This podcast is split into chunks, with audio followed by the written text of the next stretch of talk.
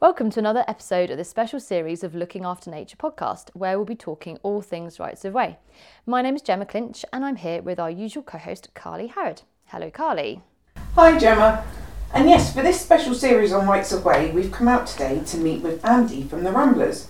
Now, you work quite closely with the Ramblers, don't you, Gemma? Yes, the Ramblers help the North Access team hugely. Uh, we've got Ramblers throughout the county as well in different parishes. They cover different areas. But yeah, they do so much. And what I really want to talk to Andy about today is the variety of the jobs that they do for us on the Rights of Way. Brilliant. And in true rambling style, we seem to have lost Andy. So let's take a walk and see if we can find him.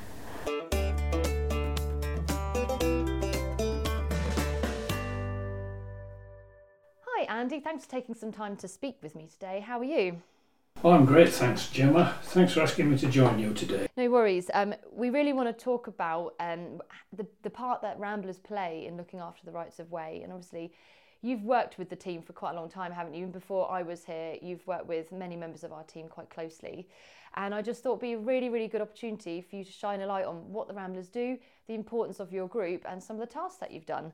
Um, so, I mean, let's start with who are the Ramblers? What what is the group, and, and why do you do what you do? The Ramblers is a national organisation uh, uh, promoting outdoor walking and looking after rights of way. Uh, our group put on walks every Sunday, and they're very very popular. We have. Uh, around 20 people on average turning up for, for walks, and we have a team of walk leaders who put the walks on. I didn't know this. So your walk leaders, out of interest, I mean, um, are they uh, particularly knowledgeable with a certain area? What, how do you choose a walk leader? I'm interested. Uh, the walk leaders are particularly volunteers who want to do it okay. and help the group uh, put on their walk programme. Uh, many of them have other tasks as well, uh, well such as uh, being path wardens for the parish and maintenance volunteers. Okay, so path wardens, um, we have spoken to one of our path wardens, um, but yours obviously do slightly something slightly different because they're with you, aren't they, as part of the Ramblers? So, what is their job as a path warden for the Ramblers? The path wardens, uh, uh, uh, our particular brief was we we try and walk all the rights of way in a particular parish mm-hmm. or, or area at least once a year and identify any problems such as broken or missing signage, uh, structures that are getting loose and dangerous, like stiles and gates, uh, bridges that are getting unsafe, and uh, uh, keep an eye on the vegetation. Okay, and then you mentioned maintenance volunteers. Yeah, we have a.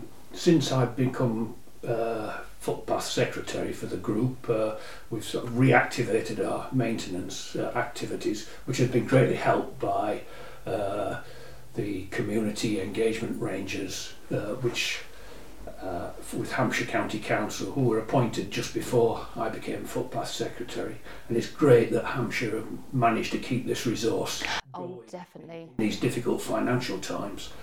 I mean, it's it's so important, isn't it? Because we've got so many rights of way to cover, and we've got a small team. So having members like of the Ramblers to help us is a huge help. Yeah, our maintenance team they like to get out in the countryside in the fresh air once or twice a month and uh, get some stuff done and enjoy a pint in the pub after. I love that. That's the best. Well, you've got to have something at the end, haven't you, if you've worked hard for the day? Um, so, talking about um, the tasks that you get out and about doing, I really want to stress to, to the listeners the variety of tasks that you guys do because it's not just vegetation clearance or it's not just one thing. You do so much stuff. Could you tell us what you do? Uh, we, a lot of the work is vegetation clearance, but we also uh, construct uh, simple sleeper bridges. We replace uh, stiles with kissing gates, either funded by yourselves or uh, other funding from private landowners or uh, help with the, from the parish council. So we can install the easy to install metal kissing gates or the more complex wooden ones Yes, they are a bit more complex. so yeah, so it's uh, construction tasks, vegetation clearance, um, and footpath monitoring. So basically, what the Ramblers offer to people, um, I mean, there's so many different roles, isn't there, within your organisation? What if people are a bit worried about, you know, for, for instance, their maintenance skills? If people are a bit worried, they, oh, it sounds a bit heavy work, or I'm not very good at DIY. Would your task still be appropriate for them?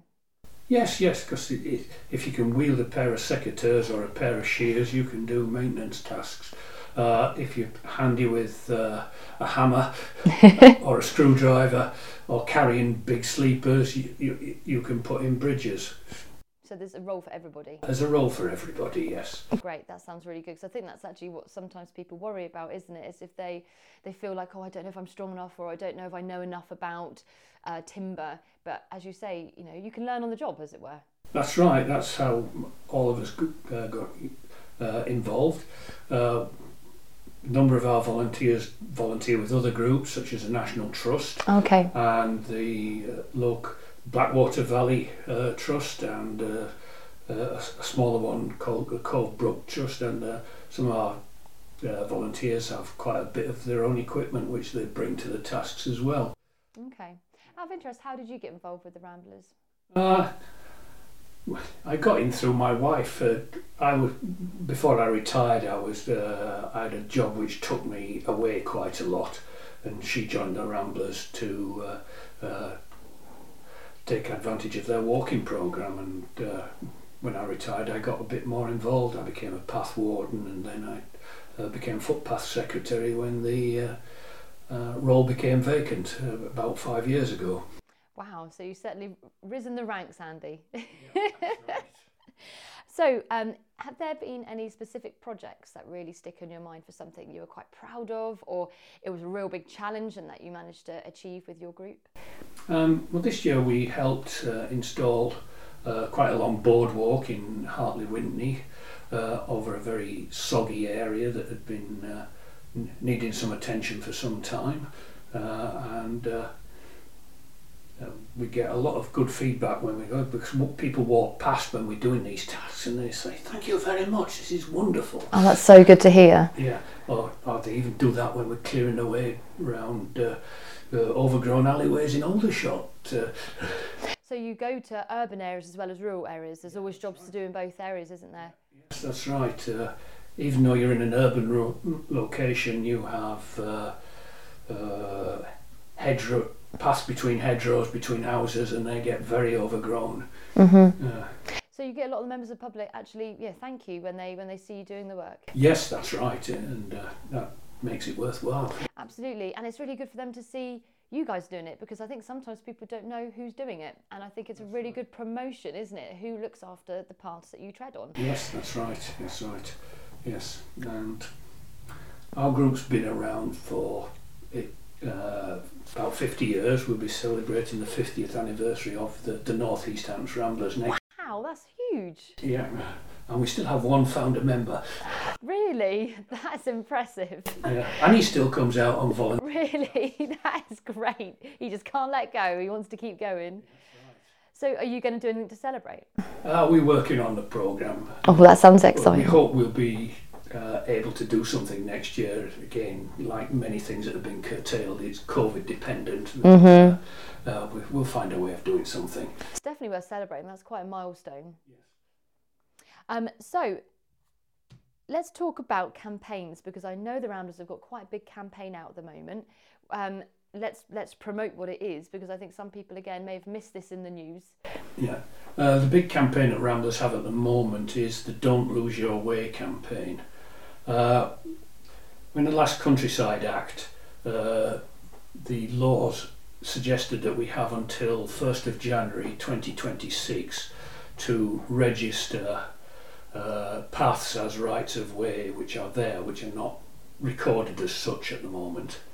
And uh, after that date, it's a drop dead date, so uh, paths cannot be recorded after that date as long as the claim is submitted by that time.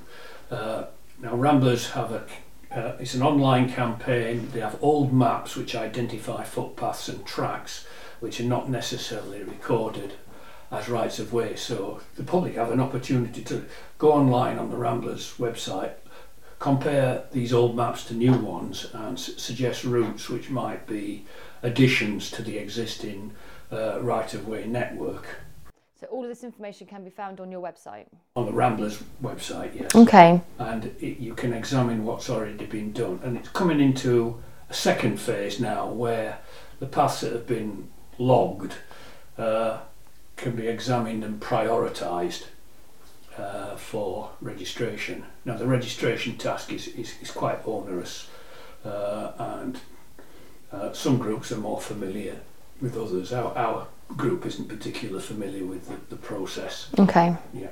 Wow, that sounds like quite a, a quite a big campaign and one which, as you say, ends in January 26th. Is that right? Okay, great. So if the listeners want to get involved, they can go on the Ramblers website and all the information is on there. But it sounds like a real worthwhile one to look into. Um, now, do you have a favourite route or a favourite area in, in Hampshire? Because you remind us what area you cover with your group again. Our, our North East Hants Ramblers group is all of the, the North East sector of Hampshire, which uh, uh, our area is normally co- is covered by all of Hart district councils, parishes, and uh, the borough of Rushmoor, which is Farnborough and Aldershot. Okay.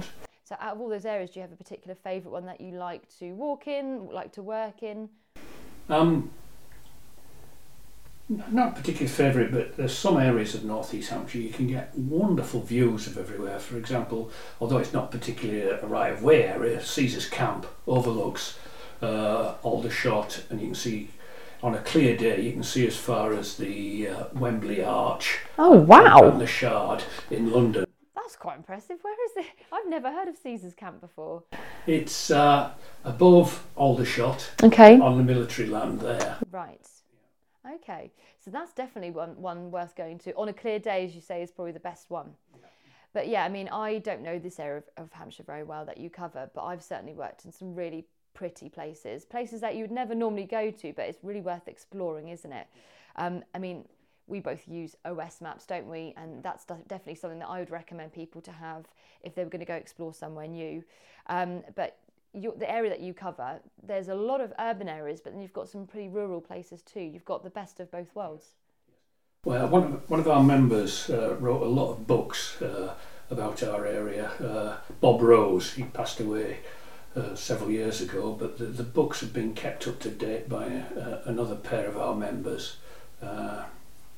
Uh, and uh, I noticed you had them on your. Yes, we do. Where can when can our listeners access these books? Are they at local libraries and Local libraries, but they are available on Amazon. okay? And what, what do you know what the title is off the top of your head? Uh, it's, I can't remember actually. That's all right. Bob Rose, though, that's the key thing our listeners need to look for. But that's a really good tip, actually, because I know people still like you still like a physical book to look at. You know, I know we can get a lot of things online, but still, there's nothing beats a physical book, in my my opinion. Can't take your laptop on. No, you can't, and you won't get signal anyway. No. Okay, well, you know what? Thank you so much for talking to me today. Um, I think it's really important that our listeners know what you guys do and actually the variety of things that you do on our rights of way. And it's just so important that we all work together, as you say, because the more people we can get working together to keep our rights of way safe and open and accessible, the better. So thank you so much for everything you do, Andy, and your group. No, you're very welcome. As I said, we enjoy getting out there and doing what we can to keep things moving Absolutely, and keep them open. absolutely. Well, thank you so much for your time today. You're very welcome.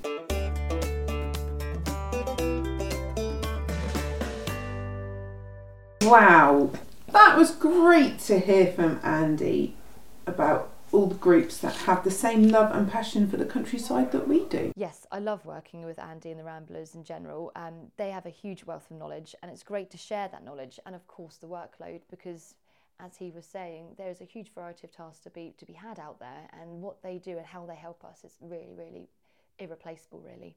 Yeah, and with the huge amount of rights of way we have, it's all hands to the pump in order to keep them clear and passable. So, Gemma, it's that time again where I dazzle you with my fun fact. Oh, I, c- I can't wait. Go on. So, do you know how long it would take someone to walk around the world? You can't walk around the world though because there's water. Yeah, but if you could, how long would it take?